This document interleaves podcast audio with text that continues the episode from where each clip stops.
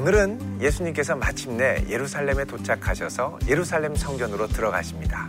예루살렘 성전에 들어가셔서 예수님께 하셨던 어, 중요한 사역이 있습니다. 그 사역은 성전을 깨끗게 하시고 더 나아가 이 성전의 종원, 이 성전의 최후를 어, 예고하시며 어, 말씀하시는 사역들입니다. 건축자들이 버린 돌이 모퉁이의 머릿돌이 되었다라고 말씀합니다. 자, 예수님께서 이제 어떻게 되시느냐? 머릿돌이 되신다는 겁니다. 건축자들이 버린 돌, 십자가의 죽음으로 돌아가시는 그분이 새로운 성전의 머릿돌이 되신다는 것입니다. 주님의 몸 된 교회를 새롭게 만드실 것을 말씀하고 있죠.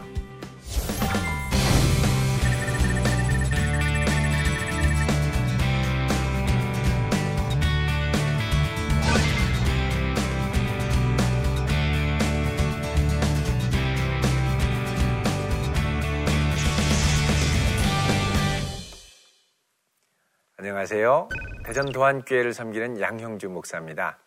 우리는 지난 시간 마가복음 11장 15절부터 12장 어, 또 13장에 걸쳐서 예수님께서 성전에 오셔서 성전을 깨끗게 하시고 더 나아가서 이제 열매 맺지 못하는 무화과 나무와 같은 이스라엘을 향하여 이제 성전 시대가 종언을 고하고 성전이 멸망할 것을 말씀하셨던 여러 가지 사역들을 함께 공부해 봤습니다.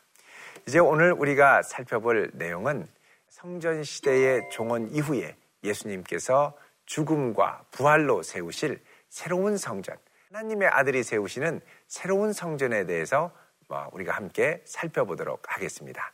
그럼 오늘의 포인트 함께 살펴보도록 하겠습니다. 먼저 예수 그리스도가 세우시는 새로운 언약은 무엇인가? 그 다음에 예수님께서는 어떤 제목으로 십자가를 지셨는가? 세 번째는 하나님의 아들은 어떻게 발견되는가? 누구를 통하여 발견되었는지 함께 살펴보도록 하겠습니다.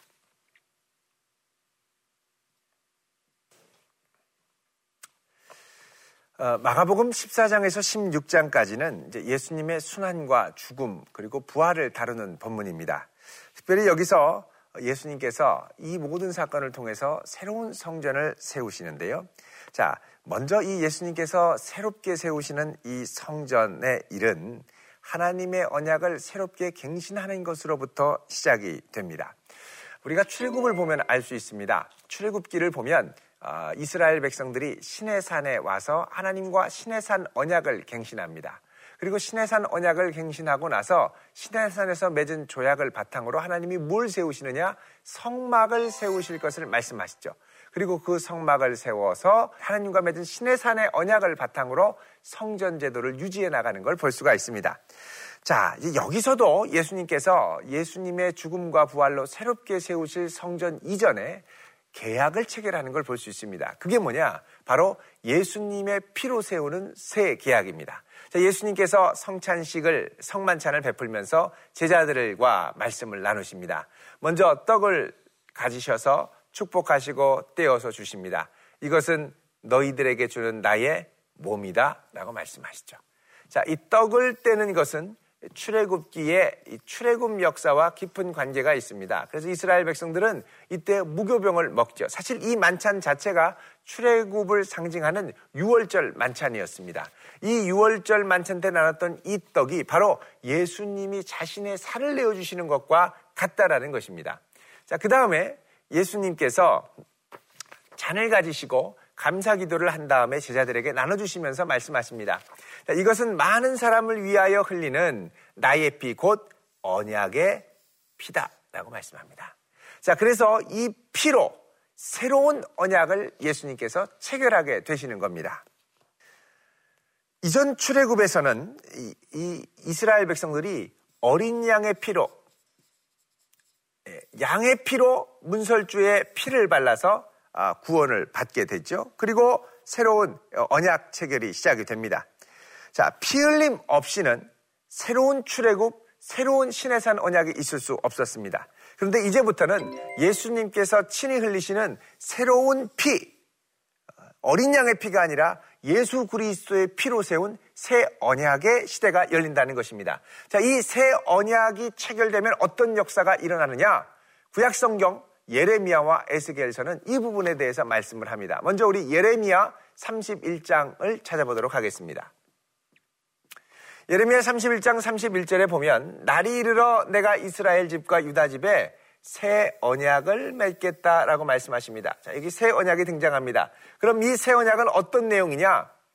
자, 내가 나의 법을 하나님의 말씀을 그들의 속에 두고 여태까지는 이 계명으로 새겼었는데 이제는 그들의 마음에 기록하고 그래서 나는 그들의 하나님이 되고 그들은 내 백성이 될 것이다. 여태까지 이스라엘 백성들이 하나님과 관계 맺는 방식은 하나님의 말씀을 지키고 제사를 드리는 것으로 죄사함을 받았습니다. 그런데 이제는 새 언약을 통하여 하나님의 말씀이 이제 가슴 속에 새겨지고 하나님과 직접적인 관계, 은혜의 보좌에 직접 나아가는 관계가 성립된다고 말씀하시는 것입니다.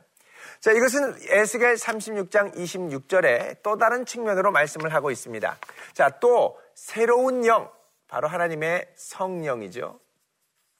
성령을 너희 속에 두고 또 새 마음을 너희에게 주어서 육신의 굳은 마음을 제거하고 부드러운 마음을 줄 것이다 라고 말씀합니다. 성령이 이 마음으로 우리의 마음과 심령이 변화되어 하나님의 선하시고 온전하시고 기뻐하시는 뜻이 무엇인지를 분별하는 역사가 일어나게 된다는 것입니다.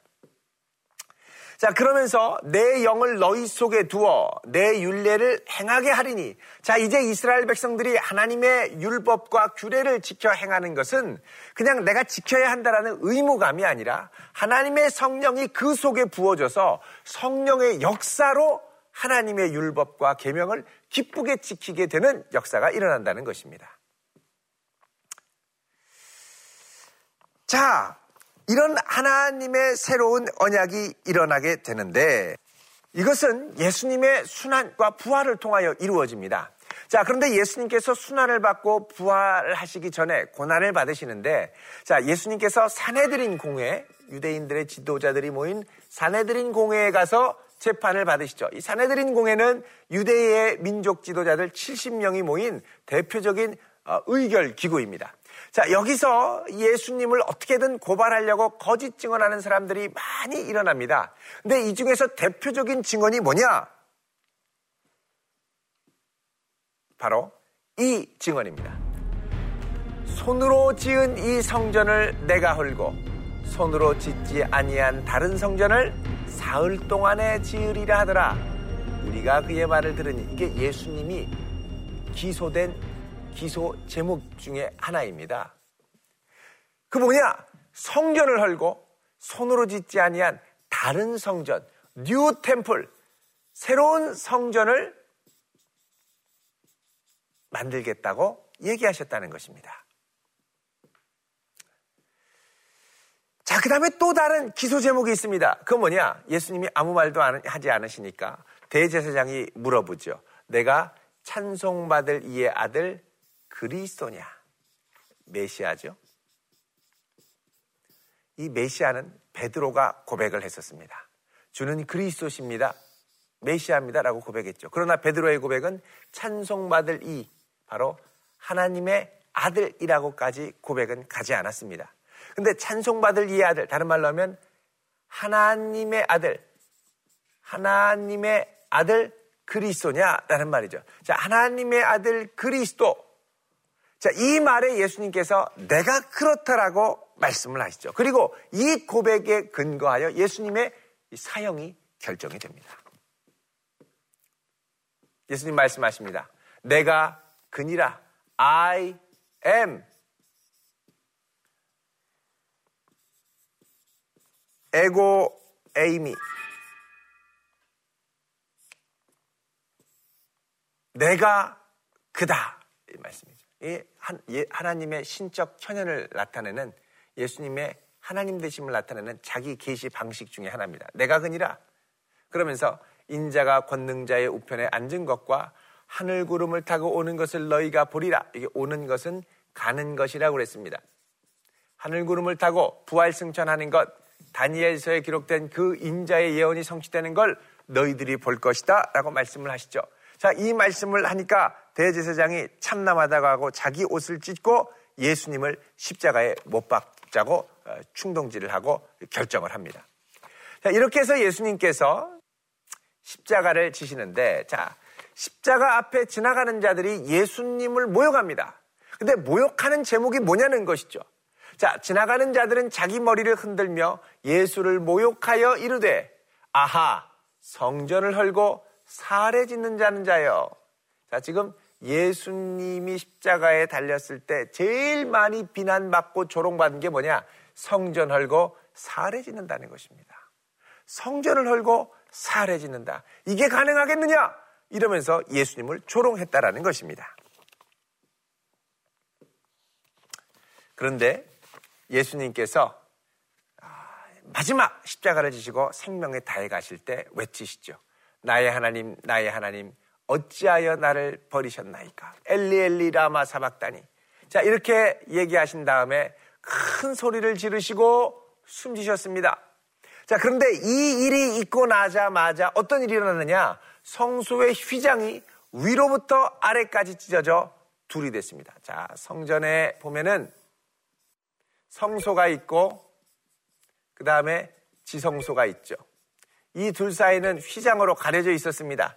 근데 이 휘장이 찢어지면서 성소와 지성소의 구분이 없어졌죠. 자, 이 사건을 히브리서에서는 뭐라고 말씀하느냐? 이렇게 말씀합니다. 우리가 예수의 피, 자, 이 피는 새 언약의 피라고 그랬습니다. 새 언약은 새 성전과 관련이 있다고 그랬죠. 성전의 건설. 예수의 피를 힘입어 성수에 들어갈 담력을 얻었나니 그 길은 우리를 위하여 휘장 가운데로 열어놓으신 새로운 살길. 자, 휘정이 찢어지는 것이 새로운 살길이라는 것입니다. 그리고 그 휘장은 성전의 휘장만이 아니라 곧 그의 육체. 그러니까 휘장이 갈라진 건 곧 예수 그리스도의 육체가 찢어진 것이고 그의 육체가 찢어짐으로 죽음으로 말미암아 새로운 성전의 시대가 열렸다라고 말씀하는 것입니다.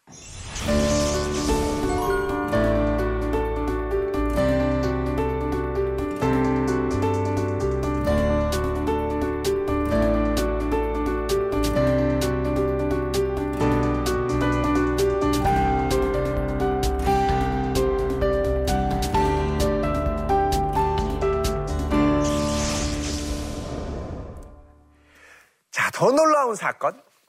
마가복음 15장 39절입니다. 예수를 향하여 섰던 백부장이 그렇게 숨지심을 보고 얘기를 합니다. 이 사람은 진실로 하나님의 아들이었도다. 자, 여러분 참 예, 놀라운 이 고백입니다. 먼저 이 고백을 하는 사람이 누구였느냐? 로마의 백부장, 다른 말로 하면 이방인이었습니다. 예수님이 말씀하셨죠. 내 집, 내가 세울 새로운 성전은 만민이 기도하는 집이다. 자, 만민 가운데 예수님을 그리스도로 또 하나님의 아들로 최초로 하나님의 아들로 고백한 사람이 바로 이 만민 중에 한 사람인 로마의 이방인이었다는 것입니다. 자, 이 로마의 백부장이 그렇게 숨지시는 것을 보고 말하는데 이 사람은 진실로 하나님의 아들이었다. 자, 이 고백은 그 어떤 제자들도 하지 못했던 고백이었습니다. 이 고백은 제일 처음에 예수님께서 세례 받으실 때 하늘이 갈라지면서 하나님께서 말씀하시죠. 이는 내 사랑하는 아들이요. 기뻐하는 자다. 그 다음에 예수님께서 회당에 가셔서 귀신을 쫓아내시고 귀신을 내쫓으실 때 많은 귀신들이 우리는 당신이 누군지를 아는데 하나님의 아들입니다. 라고 할 때 예수님께서 조용히 하라고 그러셨죠. 자, 근데 그 고백이 비로소 여기에서 나타납니다. 왜 이때 나타났을까요? 그것은 바로 이것과 관련이 있습니다. 그렇게 숨지심을 보고 이게 무엇입니까? 십자가에 달려 죽으심을 보고 십자가에 달려 이렇게 죽으신 분이야말로 진실로 하나님의 아들이었다는 것입니다. 자, 이 하나님의 아들은 우리 두 번째 마가복음 두 번째 시간에 말씀드렸습니다. 로마의 황제를 지칭하는 말이라고 그랬습니다. 세상의 권력, 힘, 군사력, 이것들로 하나님의 아들의 칭호를 받는 로마 황제와 대조되어서 지금 십자가에 달리신 예수 그리스도는 누구냐? 인류의 모든 죄를 지고 무력하게 그들을 위하여 성소의 휘장을 찢어 놓으신 그분이 바로 진정한 하나님의 아들이라는 것입니다. 자, 이렇게 예수님께서 하나님의 아들 되심을 드러내시고 이제 장렬하게 최후를 받으신 후에 예수님이 부활하실 때가 됐죠. 자, 그런데 하나님의 아들이 부활하셨음에도 불구하고 이 부활 앞에, 부활의 소식 앞에 제자들의 반응은 여전히 불안합니다. 자, 이렇게 예수님이 돌아가신 후에 예수님의 공식적인 열두 제자들, 이 제자들은 다 뿔뿔이 흩어졌고 또 가룟 유다는 자살했죠. 자, 그런데 그 가운데 숨어 있는 제자,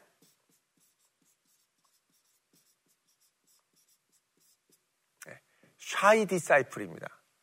부끄러워하는 제자 중 한 사람인 아리마대 사람 요셉이 나왔습니다. 자, 이 아리마대 사람 요셉은 존경받는 공회원이라고 돼 있죠. 자, 사내들인 공회의 회원이었습니다. 이 사내들인 공회에서 예수님을 십자가에 못 박기로 결정했죠. 그이 요셉도 참여했는지 참여하지 않았는지는 모릅니다. 그러나 분명히 고위 직에 있으면서 예수님을 따랐던 제자였습니다. 여태까지 숨어 있다가 예수님 돌아가시고 나서 가서 시체를 달라고 당돌하게 담대하게 용기를 내어 빌라도에게 요구를 했습니다. 자, 예수님의 열두 제자, 뭐 죽기까지 따르겠다고 했던 제자들 다 다구니까 도망가고 흩어지고 그런데 이 숨은 제자가 예수님이 죽고 나셔서 나타나셔가지고 나타나가지고 예수님의 시신을 달라고 했습니다. 자, 그 이후로 이 아리마대 요셉이 어, 예수님을 잘 장사 지내게 되죠. 또 46절에 보면 요셉이 세마포를 사서 예수를 내려다가 그것으로 싸서 바위 속에 판 무덤에 넣어 돌을 굴려가지고 무덤 문에 놓았다라고 말씀을 합니다. 자, 이렇게 해서 예수님의 장사가 진행되었고, 그 다음입니다. 안식일이 지나고 막달라 마리아 그리고 야고보의 어머니 마리아 그리고 살롬에 함께 가서 예수님의 시신을 바르기 위해서 향품을 사다가 이제 해돋을 때 안식 후 첫날 무덤으로 갔습니다. 자, 안식 후 첫날은 바로 우리가 오늘 얘기하는 주일입니다. 일요일. 예수님이 부활하신 날이 주일이죠. 그래서 우리가 아, 원래 유대인들은 안식일을 잘 지켰다가 예수님 부활하신 날 주일을 온전한 날로 지키기 시작했습니다. 오늘은 우리가 주일을 지키는 것이죠. 자, 안식일이 지나고 막달라 마리아, 야고보 어머니 다 갔는데 여러분 이때 예수님의 열두 제자들은 없었습니다. 자, 여기서 또 다른 제자가 등장합니다. 누구냐면 여성 제자들입니다. 여성 제자는 공식적으로 제자라고 할 수 없었지만 끝까지 예수님 가시는 길, 심지어는 십자가 아래까지 가서 예수님 십자가 지시는 장면까지 보시고 아파하며 울고 이랬던 여인들이죠. 이 여인들이 예수님이 돌아가시고 나서 안식일 지나고 첫날 제일 먼저 예수님의 무덤으로 가서 예수님께 예수님의 시신에 향품을 발라드리기 위해 달려갑니다. 여러분 숨어 있는 여성 제자가 또 등장합니다. 자, 그러니까 공식적으로 내가 제자라고 했던 뻐기고 있었던 열두 제자들은 다 어딘가 흩어졌지만 그 다음부터 숨어 있던 진정한 제자들이 속속들이 드러나기 시작하는 것이죠. 자, 가서 보니까 무덤이 열려 있습니다.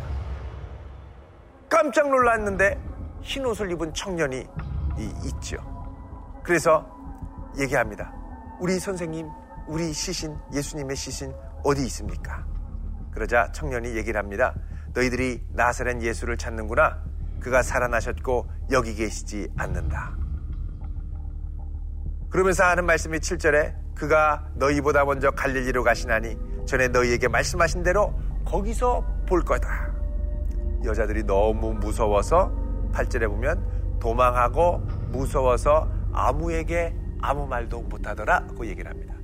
여자들이 너무너무 무서웠습니다. 가서 전해야 되는데 두려워하는 여인들이었죠. 자, 그런데 이 여인들이 용기를 내서 제자들에게 가서 전파했습니다. 그런데요, 16장 11절에 보면 제자들에게 얘기를 했는데 그들은 예수께서 살아나셨다는 것과 마리아에게 보이셨다는 것을 듣고도 믿지 아니하였더라라고 말씀합니다. 자, 최초의 증인 이가 누구냐 하면 막달라 마리아가 나옵니다. 여기 막달라 마리아가 나오죠. 최초의 증인입니다. 부활의 증인.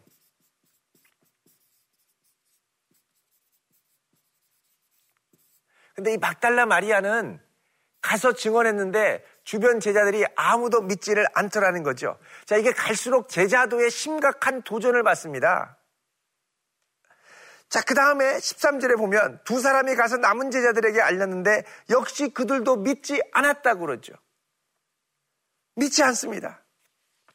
그런 그들에게 예수님이 마침내 나타나셔서 그분의 살아 역사하심, 살아계심을 보여주시죠. 자, 그 이후로 예수님께서 제자들에게 마지막으로 말씀하십니다. 뭐라 그러냐? 또 이르시되 너희는 온 천하에 다니며 만민에게 복음을 전파하라.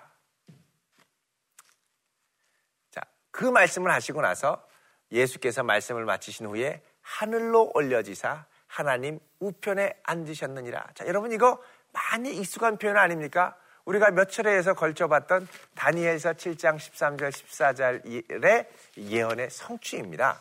자, 보면은요. 자, 예수님께서 하늘로 올려지셔서 아버지 보좌로 나아가셔서 영광 받으시고 우편에 앉으셨습니다. 자, 이 일 후에 제자들은 어떻게 하느냐? 제자들이 나아가서 두루 전파할세 주께서 함께 역사하셔서 그 따르는 표적으로 말씀을 확실히 증언하셨습니다. 이제 복음을 온 열방 가운데 전하기 시작하셨죠. 자, 요 말씀은 지난 시간에 우리가 살펴봤던 어, 마가복음 13장 27절에 이 예수님의 성전 멸망 예언과 깊은 관련이 있습니다.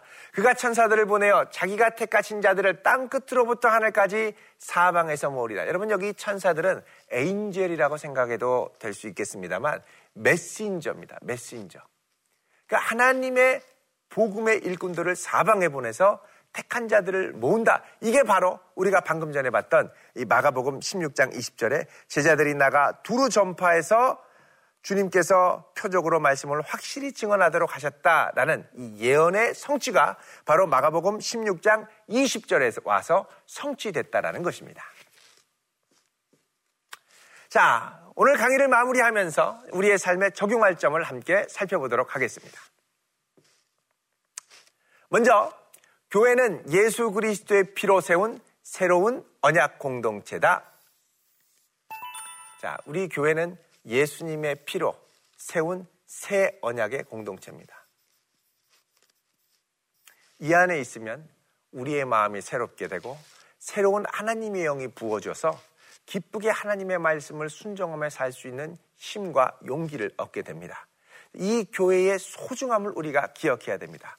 우리 흔히 생각할 때, 아예 뭐 그냥 교회 가는 거지, 그냥 교회 다닌다 라고 흔히 많이 말을 하죠. 예배 드린다, 참석한다. 여러분, 교회는 이 차원을 넘어가야 됩니다.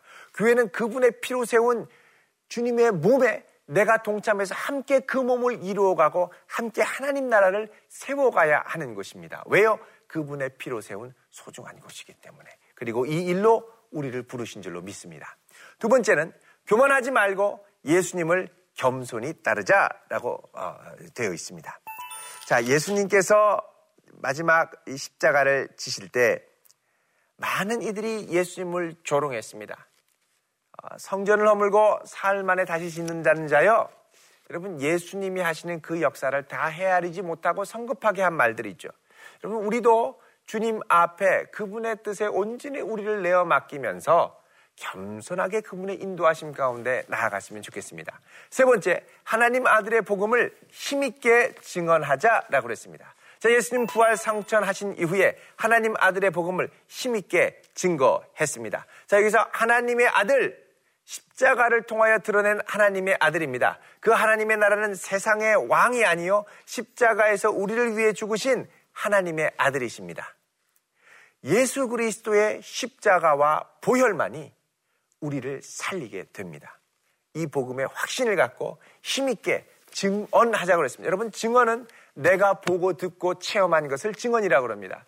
따라서 이 증언한다라는 건 내 자신이 날마다 예수 그리스도의 십자가의 보혈의 능력을 경험하며 그분의 동행하심, 또 살아계신 하나님의 아들이 나를 붙들어 주심을 체험하는 생생한 증거가 있어야 한다는 것입니다.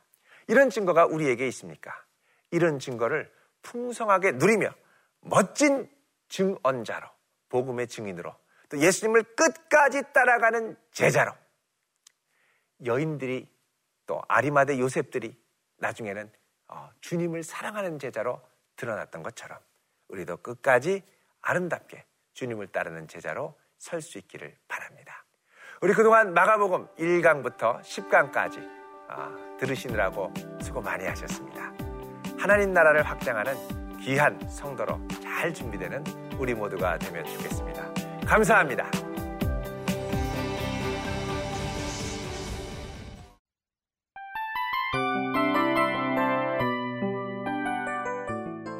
이 프로그램은 청취자 여러분의 소중한 후원으로 제작됩니다.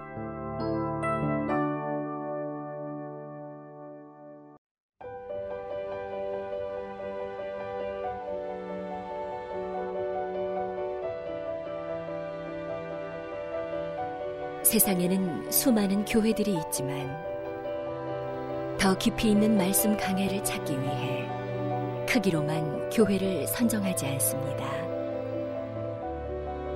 보다 좋은 영적 콘텐츠를 더 많이 나누기 위해 방송비를 받지 않습니다. 1년 365일 복음만 전하고 싶어서 우리는 광고를 하지 않습니다. 온누리의 복음을 땅끝까지 CGN TV와 함께 땅끝 성교사가 되주세요